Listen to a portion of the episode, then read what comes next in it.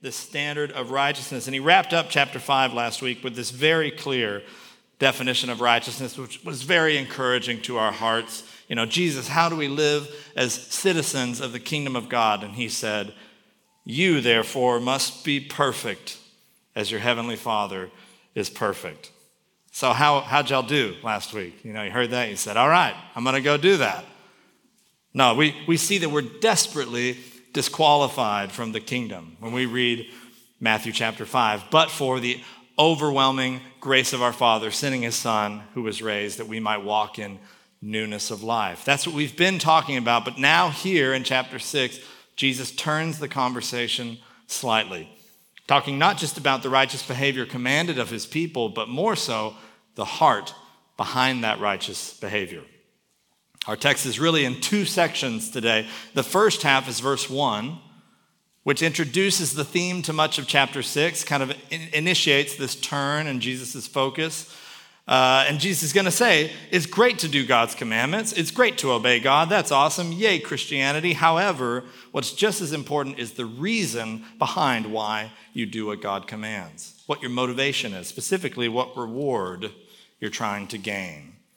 And then he narrows in on specific examples. He narrows in on what motivates his disciples in today's text to give to the poor, and what motivates their prayers, next week's text, and what motivates their fasting. These are the standard practices of righteousness in Jewish culture. And Jesus thinks the practices are great so long as the reason behind why his disciples are doing them is appropriate. So that's going to be the next few weeks, but like I said, this text is sort of in two sections. So I'm going to start by talking about verse 1 for a long time. I'll be talking about that, giving us this big overview of chapter 6. It's going to be a long time. You're going to say, Are we still on chapter 1 or verse 1? And I'll say, Yes. You go, Really still? And I'll say, Yes. And that'll be a long time. And then we'll get into verses 2 through 4, which is about the heart behind the rewards you're seeking when you're giving to the poor, specifically. And here, if I can give the focus of the sermon, here are the questions being asked by our passage today. I always like to do this, sort of give you the answer at the beginning. And I think for the next few weeks, the question is what reward are you chasing? What reward are you chasing? Jesus is going to assume today that everyone who's obeying the commands of God is seeking a reward. The reason that anyone practices righteousness is to be rewarded. But what reward are you chasing? We'll see there's two options two rewards you can strive for as you obey the commands of God and live as He has commanded. Number one, the reward of public recognition, and then the reward of your Heavenly Father. You can give to the poor so that you can gain public recognition, so everyone will know you're a righteous person and applaud you, or you can give to the poor so that you can have the reward of your Heavenly Father. Same behavior, same action, same righteous behavior, but radically different motivations. And though you and I judge by outward appearances, God judges by the heart. And the heart chasing the reward of public recognition will never find rest, but the heart that seeks the Father will find rest. So that's what we're going to dive into today. Let's pray, and then we'll uh, get into our text. Father, we thank you for your grace. We thank you that you are an overwhelmingly gracious Father, that you have adopt us, adopted us as your own. You call us sons and daughters, that we can come to you in, in need, uh, that we can come to you for, for grace, for sustenance, for endurance, for all that we need. I pray that we would indeed come to you, not to lesser idols or anything like that. We confess that we need you. I pray that you would teach us to confess that we need you. It's in Christ's name that we pray. Amen. So, like I said, our text is in two parts, okay? Verse one, introduction of much of what follows in chapter six, and then I'll spend some time uh, to verses two through four, which is more of a specific application of verse one. But verse one says, Beware of practicing your righteousness before other people in order to be seen by them, for then you will have no reward from your Father who is in heaven. Jesus begins, he's warning his disciples. He says, Beware, beware of obeying God's commands in order to be seen by other people. Beware, don't do it, it's not worth it.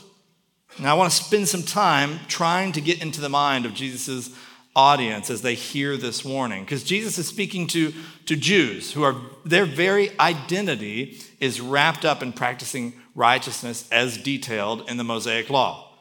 So if you read Deuteronomy or Leviticus, you'll see God explicitly telling his people, You are a people set apart, and you will set yourself apart from other nations by obeying my commands. You are holy. You are set apart. You're a nation that obeys my commands. It's who you are. And so their, their national identity is tied up with practicing righteousness, obedience to the law. That was something that they thought of as very important. It's very central to their daily lives, and so central that their religious leaders would even go around monitoring the people to make sure they were indeed practicing the righteousness commanded in the law. So you remember the story when Jesus heals a guy on the Sabbath. Or you remember the story where, where Jesus' disciples pick some grains of wheat out of a field on the Sabbath. Remember what happens? What happened in both of those cases? Pharisees, these religious leaders, came out of nowhere and they're like, you know, religious mall cops following Jesus around, like, hey, hey, hey, whoa, whoa, whoa, what are you doing? Hey, it's the Sabbath. You're not allowed to heal somebody on the Sabbath. Hey, you can't, you can't pick grains of wheat on the Sabbath. That's work. You, hey, you guys, you're not doing the right thing. Boo, boo, boo. You guys are being bad, you know? And then that was, that was apparently a normal practice. These guys would keep watch. In their minds, they're thinking, the Pharisees are thinking, hey, we're keeping us a set apart nation. We're upholding the holiness of our, of our nation. And so, as you did poorly, they would condemn you. As you did poorly, as you didn't uphold or practice righteousness appropriately, they would scold you, denounce you. But if you did well, well, then you were praised. You were, you were marked as this outstanding citizen. Everyone in your community, you'd have a certain reputation around town as, a, as an upright person. So your actions were observed, not just by religious leaders, but, not, but your entire community as well. And over time, you would be conditioned. You would, be, you would learn to act around people in such a way that got you praise rather than condemnation. Over time, you'd learn how to act to ensure that you would receive this reward of praise and acceptance and applause, and you'd avoid acting in such a way that would earn you condemnation and rejection and scorn, right? That's like basic socialization. You know, this isn't something foreign to us. This is, we're sort of hardwired to operate this way. And it shows up pretty early. I mean, you see it even in your in your kids. You know, so I've we'll be at somebody's house. I've heard the parents of preschoolers sort of say this mantra, this like universal saying. Kids will be over and they're playing in a playroom or something, and you hear all of this, all of this like crashing and thuds. Sounds like skulls are hitting the wall, and there's this constant sound. And parents will say this little universal mantra: "I'll only get nervous if things get quiet." right? All the loud crashing and thuds, those don't bother me, but if they get quiet, then I know they're up to something. And that comes from experience because if kids are doing something they're not supposed to, if they're going to break a rule, they're going to be very quiet about it. They've learned how to conceal the things, quietly do the things that won't that'll get them into trouble and then they're very loud about the things that will get them praise you know look how fast i can run. You know watch what i can do. And they that's they'll, they'll do those things in front of you so they get praise but the things that they don't they don't want you to know about they're very quiet about. They've learned to conceal and so they're these little self-promoters look at how good i am see me look at look at all the good things so they can hear you say great job buddy y'all wow you're so fast that's amazing and we all grow up we're those same little kids we grow up to be these good self promoters. We're our own marketing agency, knowing exactly what things will be advantageous to show to other people. Just read your resume. And what things, nah, to conceal from other people. You say, you know, if I show this, I know they'll think well of me. But if I show this, I know they won't. So don't pay attention to that. This is me. This is who I am. This is everything about me you need to know the strategy of living, it infiltrates almost every aspect of our lives. And we've become professionals at knowing how to handle ourselves in front of our, our jury of peers.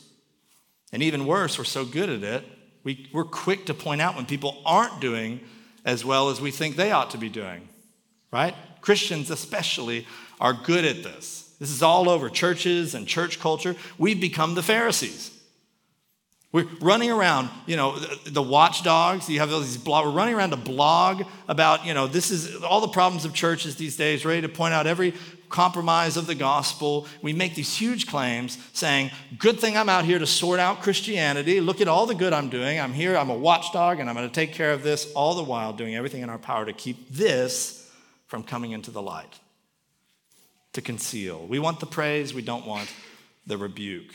And so I say all of that to point out our context is not very different from Jesus' audience. We actually care a lot. We think very highly of how our righteous acts are seen by others. With that being said, now heed Jesus' warning beware.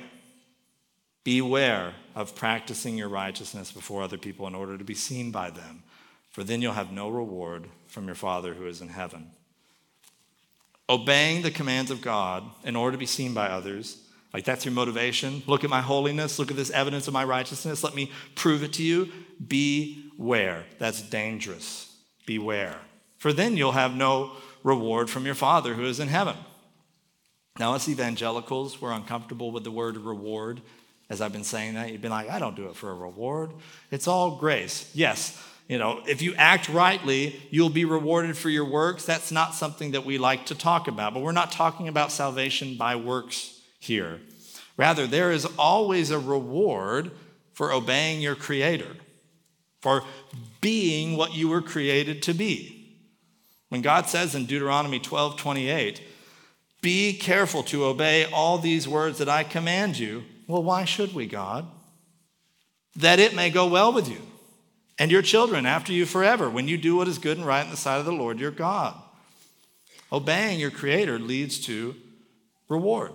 Rewards are not evil, and if you think so, you're going to have to square that with the reality that Jesus talks about the reward, the heavenly reward of righteousness frequently throughout the Gospels. We've already seen this in Matthew 5. Blessed are you when others revile you and persecute you and utter all kinds of evil against you falsely on my account. Rejoice and be glad. Why should I, Jesus? For your reward is great in heaven. For so they persecuted the prophets who were before you. As you endure persecution on account of Jesus, there's something that ought to draw you away from the despair and into rejoicing. And what is that? That your reward is great in heaven. Luke 6:35. Jesus says, "But love your enemies and do good and lend, expecting nothing in, in return.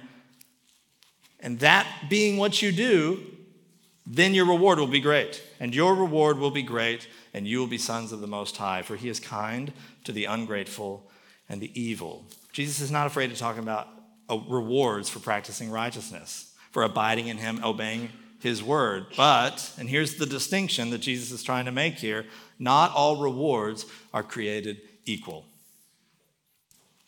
And when you chase after these rewards, you can't serve two masters. When you chase the reward of public recognition, practicing your righteousness before other people in order to be seen by them, you're running in the opposite direction of the reward from your Father in heaven. So he says, Beware. Beware of chasing the reward of public recognition. Beware of practicing your righteousness before other people in order to be seen by them, for then you'll have no reward from your Father who is in heaven. Now, C.S. Lewis, uh, he uses this analogy of marriage to explain how these rewards are qualitatively different from one another. And I really like his analogy, but the way he talks about it is incredibly confusing. So I'm not trying to plagiarize him, I'm just doing a better job than he does. so I'm just going to talk about my marriage instead, okay? Kelsey and I started dating. Uh, Kelsey's the name of my wife. We started dating uh, back in high school. And we grew up together. We've known each other for a long time. But when I first began to think, hey, this, this gal's pretty great, uh, I did the brave thing that all uh, real men do uh, when I wanted to date her, is I asked her friend to ask her if she might be possibly interested in dating me, to which Kelsey replied, Who, Timmy? Which is why people knew me. My name's Tim. Timmy? Oh, he's like a brother to me. Like, oh, great, that's great. So my heart was crushed, you know, on the floor. But, you know, patience, you know, I, I kept talking with her. We kept being friends, and we kept this relationship continued to grow. We just we were really close friends, and before we knew it, we're like talking on the phone for hours about nothing, just about our day, things we saw, like, oh yeah, and then it, just for hours. And there came a time eventually where we said, hey, are you talking to other people for hours on the phone like this? Because my feelings would kind of be hurt if that's what you were doing. We are both like, no, like, no, I, don't want to talk to anybody else like this. So it was like, it sounds like we're dating. And it's like, yeah, well, I think we're dating. Yeah. So we made it MySpace official, okay? In a relationship, you know? so it was very important. So eventually, my thought was, I need to marry this girl. You know, I like to be around her. I have to marry her. I love Kelsey, and being in her presence is joy and lightness. I feel weighed down everywhere else. Everything else feels like heaviness, but when I'm around her, things just lift away. Man, I'm not going to cry. Whew. Read the script. Okay. so when I married Kelsey, she is that reward. I'm marrying her for her. She is the reward. Relationship, nearness to her, she's the reward, and she continues to be the reward. But there are other rewards in marriage. We have three beautiful kids. And those are amazing rewards. We both work, we both have income, so we have dual income, so we're blessed with cash. You know, there's lots of rewards that come with marriage. But I didn't marry. Th- those rewards in our marriage are byproducts of the true reward. Those aren't the reasons I got married. I didn't marry Kelsey so that one day we could have dual incomes. You know, I, didn't, I didn't marry Kelsey so we could have kids because what would happen to our marriage? How, how crazy would that be if I was like, oh, she doesn't, she's not really earning as much as I like, so I can buy a boat or whatever. What happens to our marriage? That would be so destructive because I'm exchanging the byproduct and the source. Kelsey is the reward. God mercifully gives in a marriage beautiful, wonderful rewards. A person that will listen to your problems and watch a movie with, with you, and you have kids, raise babies, and you can, you know, cook together, all these great rewards. But at the end of the day, those are all byproducts of the reward. The reward is her, my wife. Likewise, doing what God commands according to the covenant he made with us, this relationship with God, it has all sorts of rewards. Practicing righteousness has a bunch of rewards, but public recognition is a byproduct, one that's not even guaranteed. It's a byproduct of the true reward, the person of the Father. God is the reward of practicing righteousness. And if you chase the byproduct, if you pursue being adored by your peers, having a reputation of being holy and righteous, you're confusing the product and the source. You're chasing a small, not even guaranteed byproduct of righteous living and making that lesser reward your God. It's really idolatry. Therefore, Jesus says, Beware because investing your energies toward the reward of public recognition will destroy you. Beware of practicing your righteousness before other people in order to be seen by them. Why, you ask? Three reasons. I could list more, but three seems to be the preferred number of points. Beware of practicing your righteousness before other people in order to be seen by them because the reward of public recognition is not eternal. The reward of public recognition is enslaving, and the reward of public recognition destroys you. The reward of public recognition is not eternal, it is enslaving, and ultimately it destroys you. So, first, the reward of public recognition is not eternal. God is eternal. Public recognition is not, it's temporary. It's sometimes incredibly short lived. I could just list names to demonstrate the point that being known as an awesome person doesn't last. Bill Cosby, right? Michael Jackson. Okay, well, I can do it with the church. Ravi Zacharias. Uh, just Google the Southern Baptist Convention and see what comes up. Being known as righteous is not eternal.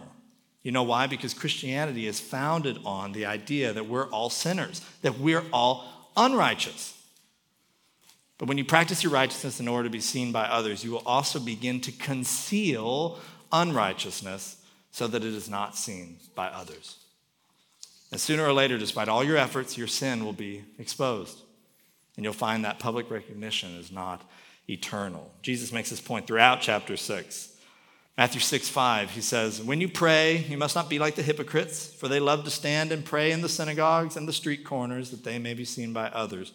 Truly, I say to you, they have received, past tense, their reward. People see them pray, they say, Wow, what a righteous, amazing person. That prayer was amazing. And for the moment, that's the reward. They've received their reward. And again, Matthew 6 16, when you fast, do not look gloomy like the hypocrites, for they disfigure their faces, that their fasting may be seen by others. Truly I say to you, they have received their reward, and that's it. Temporary, not eternal, momentary. Which is why Jesus immediately says, after he says, don't try to practice giving to impress other people, don't tr- practice prayer in order to have public, be publicly recognized as righteous, don't fast in order to be seen by other people. Matthew 6, 19 through 20. Do not lay up for yourself treasures on earth where moth and rust destroy and where thieves break in and steal, but lay up for yourself treasures in heaven where neither moth nor rust destroys and where thieves do not break in and steal. Your reputation can be destroyed. People thinking of you as a righteous person because of your public displays of right, righteousness, they'll forget about you because it's so momentary, or they'll find out that you're not as righteous as you've led them, led them to believe. And there your reward will be destroyed. The reward of public recognition is not eternal. So seek a reward instead that is. But also, the reward of public recognition is enslaving. It is enslaving because you're at the mercy of your peers. You have to keep up this public image of yourself. If you care a lot about your reputation, you always have to be on your guard to maintain this public image, always having to market yourself. And you develop habits through trial and error of how to speak, what gets you the praise that you're wanting, and what gets your righteousness doubted. And you become a slave to your peers, making sure you cover your tracks, always on guard, always ready to defend your reputation should the necessity arise. When public recognition is your reward, you have to. Otherwise, your reputation might be harmed, and then what would you lose? your reward. You'll be anxious about what others think of you. You'll be depressed by your inability to change their minds. You'll lose sleep over your lack of control. You'll get angry when other people's righteousness is applauded, but yours isn't. And your work will never be through. There will always be a new display of righteousness to perform or a new defense to give for your reputation. The reward of public recognition enslaves you. Don't chase it. Beware. It enslaves you to this ever changing opinions of others. They become the directors of your life. The reward of public recognition is not eternal, it enslaves you. And finally, the reward of public recognition destroys you. Destroys you. There's the public you, and there's the rest of you. And when you build habits or strategies of navigating your life, which consists of showing what is righteous and concealing what is not, you become something you're not over time.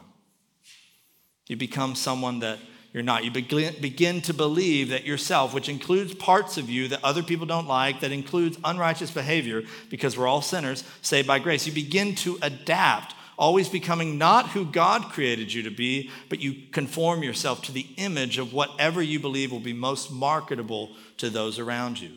And you lose yourself in the process.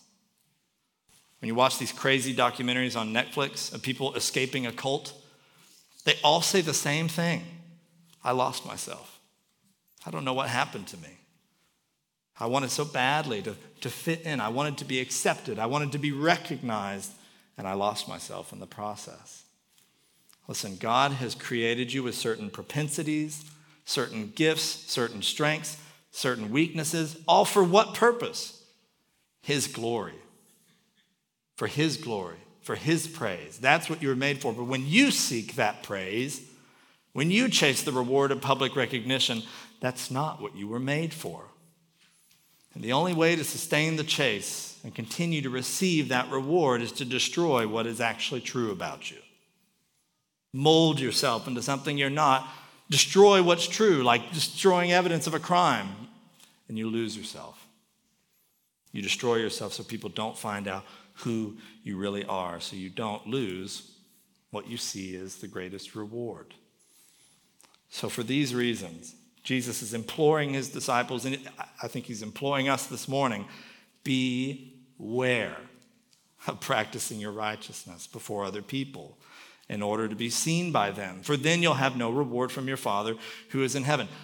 Don't devote your righteous acts to the idol of public recognition. Beware, there's a greater reward, one from your Father who is in heaven.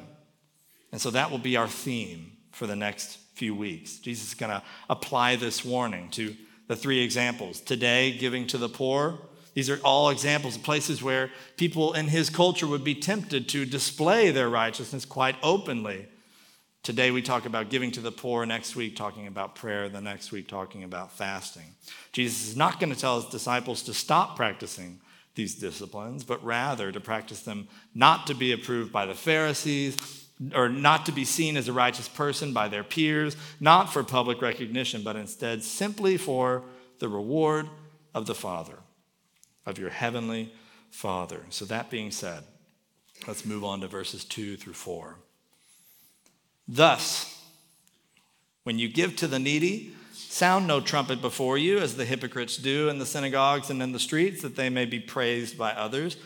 Truly I say to you, they have received their reward. That sounds familiar. But when you give to the needy, do not let your left hand know what your right hand is doing, so that your giving may be in secret, and your Father who sees in secret will reward you. Now, first off, just notice that Jesus says when, not if, you give to the needy. Jesus assumes you're giving to the poor, to the needy already. He isn't commanding you to give to the poor here because he's assuming that it's so foundational that you're already doing it. Giving to the poor, providing for those among you who are in a less privileged position in need of money and resources you possess is foundational to the Christian life. I don't mean your charitable tax write off. I mean, I'm talking about bearing the burdens of the body bearing the burdens of your brothers and sisters, bearing the burden of those among us here who are in need. Is that foundational to your Christian walk? Jesus thinks it's such a given, he doesn't command it here, he just assumes it. He says, Thus, when you give to the needy, sound no trumpet before you, as the hypocrites do in the synagogue and in the streets, that they may be praised by others. Truly I say to you, they have received their reward. Now, I think Jesus is just making a joke here with the whole trumpet thing. Uh, some people, like John Calvin and others throughout history, have suggested that people literally would go around, like there would be these clubs, and they would gather together and say, Hey, it's the first Sunday of the month. Let's go to the streets and give out money to the poor. And so they would all get together, put on their, you know, their best looking clothes and go, Come get your money, you who are poor. That's, that's what Calvin thinks, but there's no historical evidence of that. Rather, uh, that sounds, sounds fun. You could believe it. What we do know, though, is that trumpets were used to announce important events. Okay, really important events. Announcing a new king, announcing that a battle had been won abroad, you would use a trumpet. And so I think Jesus is giving us this great picture of someone who's going to the synagogue or walking along the streets, both very public venues, saying, Attention, everyone, I'm giving to the poor. That's what I think he's saying.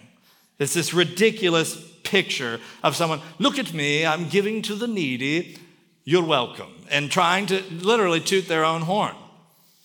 And so I don't know what the modern equivalent of like the synagogue and the streets is. A synagogue being the church foyer, maybe, the streets being Facebook or Twitter. You know, look at me. Look at how I'm giving to the poor. I'm passionate about justice. That's why I'm posting this. Right? And they're hoping everybody's like, oh, look, it's Trumpet Man. We love Trumpet Man blessing the poor and all of us with his presence, right? Jesus says Trumpet Man has already received his reward public recognition. That's it. A reward that's temporary, it can be destroyed. A reward that enslaves you, a reward that destroys you. when you give to the poor in such a way that you want others to see your generosity, that will that there will be the totality of your reward for your act of righteousness. And as soon as the applause ends, as soon as the, play, the praise ends, so will end the reward. The clock starts ticking again for you to post or for you to keep yourself in the eye of the people whose praise you long for and to give and show how much you're giving and be so generous. The clock just starts ticking. Then comes the anxiety. You gotta, you gotta have to start figuring out how to get your next hit. And so, what ought you to do instead? Jesus says, But when you give to the needy, do not let your left hand know what your right hand is doing, so that your giving may be in secret, and your Father who sees in secret secret will reward you. It says, when you give, flee, run from the reward of public recognition. Run in the opposite direction. What's the opposite of public? Secret. Give in secret. Again, Jesus gives another extreme illustration, the opposite of trumpet man. Says, Do not let your left hand know what your right hand is doing. So if you imagine your hands are two creatures, right, with minds of their own, the ability to see, what would your hands be looking at all day, day in and day out? Each other. They're always looking at each other. They're always staring at each other each and every day. That's what your left hand and your right hand, that's, that's what's in their vision. What would the rest of today look like if you were going to attempt to keep your right hand from ever entering the sight of your left hand? That would be quite the commitment right? Even in this sermon, I don't even know how to do that. I talk with my hands a lot, and I would just have to to keep them out of it's hard. It's difficult. It's like, oh, there's a bit of my thumb. Oh no. It takes a lot of commitment. They're always looking out for each other. And likewise, it would take a lot of commitment, especially with Pharisees and religious leaders in your community looking at everything you're doing, ready to praise or condemn. It would take a lot of intentionality to pull off keeping your giving to the poor, to the needy, a secret. And here's Jesus' point. He's not saying you've done something wrong if someone finds out about your giving to the poor. You know, if you're like giving, you're like, here you go, this is for you. Oh no, he saw it. Like it's ruined, and now it's evil, and this is public recognition, and I'm gonna have to do it again. You know, that's not what Jesus, that's not what he's saying. Instead, once your giving is a secret, Jesus is emphasizing there's only one who can see it. There's only one person who can see your giving once it is a secret, and that's your Father in heaven. And once He's the only witness, if He were the only witness to all of your righteous living for the rest of your life, would you be okay with that? Would you be satisfied with that? Would you still choose to live righteously if it didn't come with any social benefit? Let me say it this way if everyone around you believed that you were wicked, you were just a terrible nobody, but your Father in heaven was the only one who saw the secret righteousness of your life. Could you live with that? Could you live with not having to defend yourself? Could you be comforted if God was your only witness? Jesus says to take extreme measures. Instead of taking extreme measures to show off how generous you are by blowing a trumpet, do the opposite. Take extreme measures to ensure that God is the only witness that you care about and trust that his recognition is far more valuable than that of your peers. In other words, seek the reward that comes from him to satisfy your desire for a reward. Everyone wants to be rewarded. But the reward of your heavenly Father is far more valuable than investing your energies in a good reputation. And so I want to end by talking about this reward now. I kind of went through the reward of public recognition. I want to end by talking about the reward of the Father. And think back to me talking about Kelsey. I said that Kelsey herself is my reward in our marriage, not the kids she gives. Those are byproducts that are wonderful. I love my kids, love you kids. But Kelsey is, is she's the reason I married her. And likewise, the Father is our reward. He gives us Himself. The reward of, of the Father, in other words, is not a what, it's a who. It's not eternal life, it's not peace, it's not joy those are actually byproducts. He, the person, is the reward. And He is the source of all those good things. He's the source of every good thing. He sent His Son to cleanse us, dwell among us. He's given His Spirit to dwell in us, and He gives us an eternal hope that one day we'll hear these words from Revelation 21. Say, Behold, the dwelling place of God is with man. He will dwell with them, and they will be his people, and God himself will be with them as their God. He'll wipe away every tear from their eyes, and death shall be no more. Neither shall there be mourning, nor crying, nor pain anymore, for the former things, even your great public recognition that you worked so hard for, have passed away. They're done. The reward of the Father is literally the opposite of the reward of public recognition. Because whereas the reward of public recognition is temporary, enslaving, and it destroys you, the reward of the Father is eternal. It's freeing and it sanctifies you. So listen the reward of the Father is eternal. The Father who sees in secret, who knows your every thought, knows your every sin, knows your every failing. And He sent His Son not just to die for your public transgression, but for the secret as well. All your sin, past, present, and future, paid for in full in Christ. And God Himself is eternal. There is no variation or shadow due to change with God. Therefore, your secret reputation before Him through Christ is eternally spotless, forgiven. Nothing can change His mind. He already knows your worst, and knowing your worst, He paid your debt 2,000 years ago. And the debt's never going to need to be collected again, it's eternally paid for. So don't invest energy into the praise of men. Rather, lay up for yourself an eternal treasure in heaven, practicing your righteousness, content as if he was the only witness. Yes, that will leave you sorrowful in this life. Yes, in this life, you will not feel that immediate encouragement, gratification of public recognition. But as Jesus says in Matthew 16, 25 through 26, whoever would save his life will lose it, but whoever loses his life for my sake will find it. For what will it profit a man if he gains the whole world and forfeits his soul? The reward of the Father is eternal, not profiting the whole world, having the greatest reputation in the whole world. The Father's reward is eternal and it cannot be destroyed. Nothing can destroy your reward, as we saw earlier in Romans 8, verses 38 through 39. For I am sure that neither death, nor life, nor angels, nor rulers, nor things present, nor things to come, nor powers, nor height, nor depth, nor anything else in all creation will be able to separate us from the love of God in Christ Jesus our Lord. The reward of the Father is eternal and it cannot be destroyed. But also, the reward of the Father is freeing. It's freeing. You don't have to be anxious about what others think about you because you can rest in what God thinks of you. You don't have to worry about your inability to impress your peers or change the mind of your peers. You can't change God's mind either, and that's a really good thing.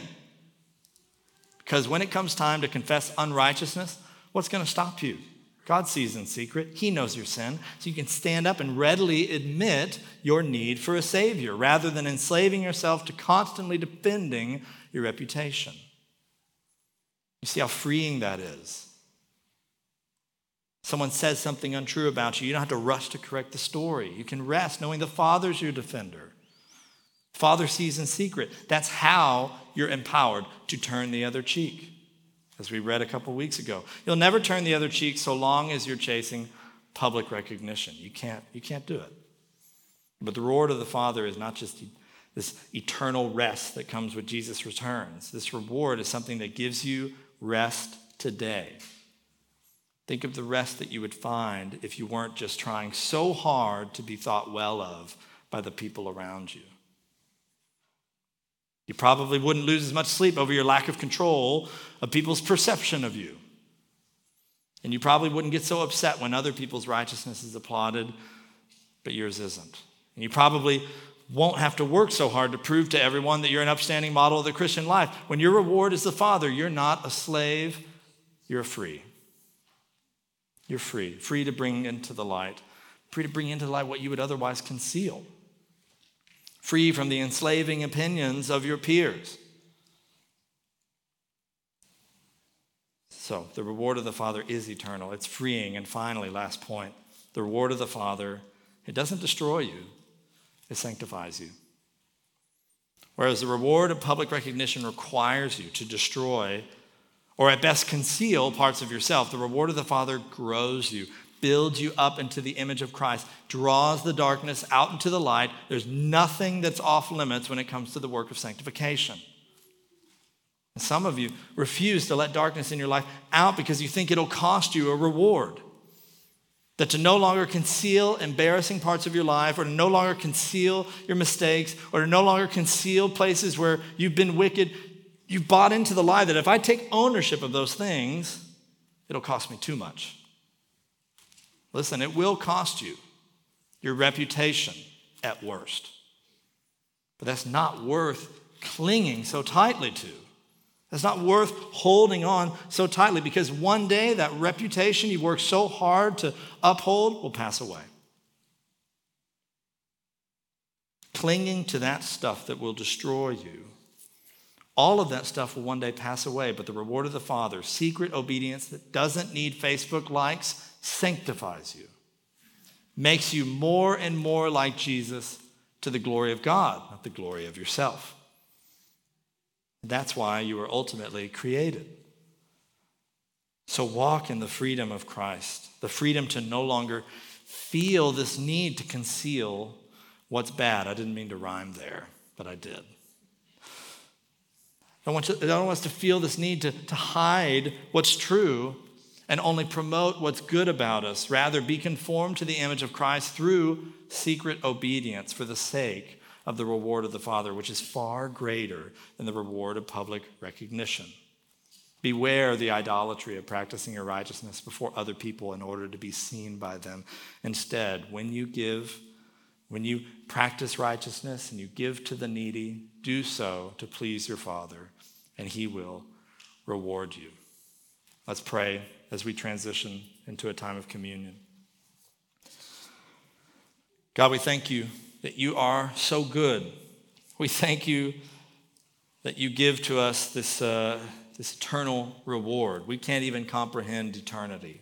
We can't comprehend trillions of years from now. We can't comprehend two years from now. But I pray that today we would not just view, we would see it as the now and not yet. We would see that we are awaiting a reward and we have a reward today. Thank you for the gift of your Spirit, sanctifying us, causing us to, to obey you.